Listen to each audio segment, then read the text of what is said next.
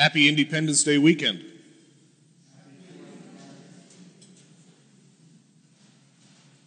It's the fifth.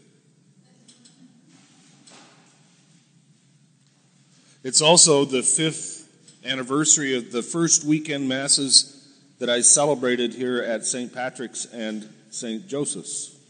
Hard to believe that that's already five years under the bridge, so to speak.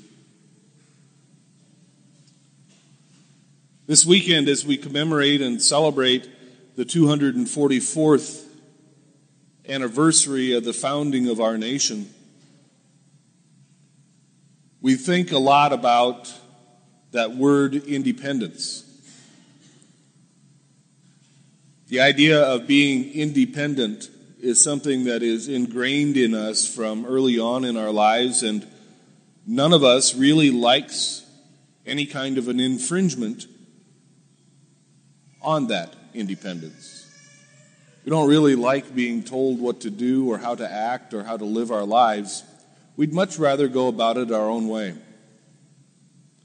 And over these last several weeks, between the COVID 19 pandemic and um, the unfortunate death of Mr. Floyd in Minneapolis, the riots and protests throughout the country, we're seeing that fierce independent rise, independence rise up again, and not always in good ways.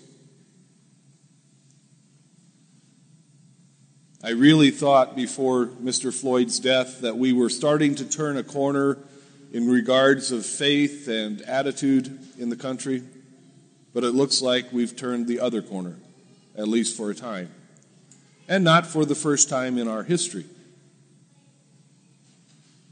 I would propose then that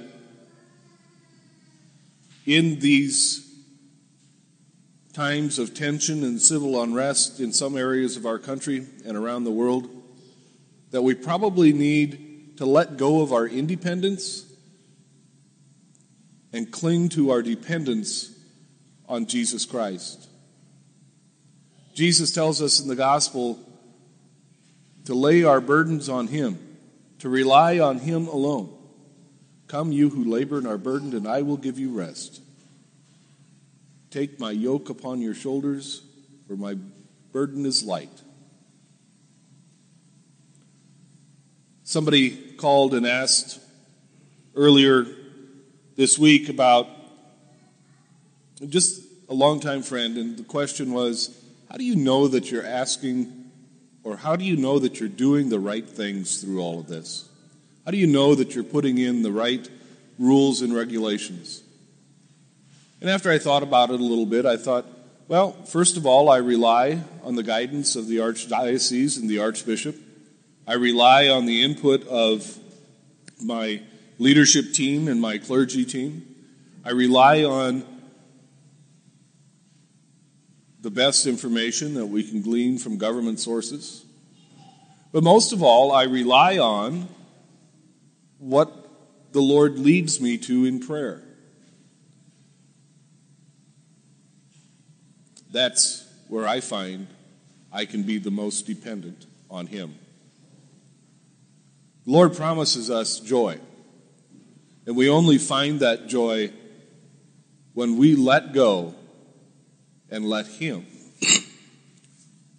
take control of every aspect of our lives. And that's the only time we get away from sin, too, is when He's totally in control, sin will vanish. As we continue our celebration of this liturgy and of our national holiday, let's pray that we can let go and let God do His work in our lives.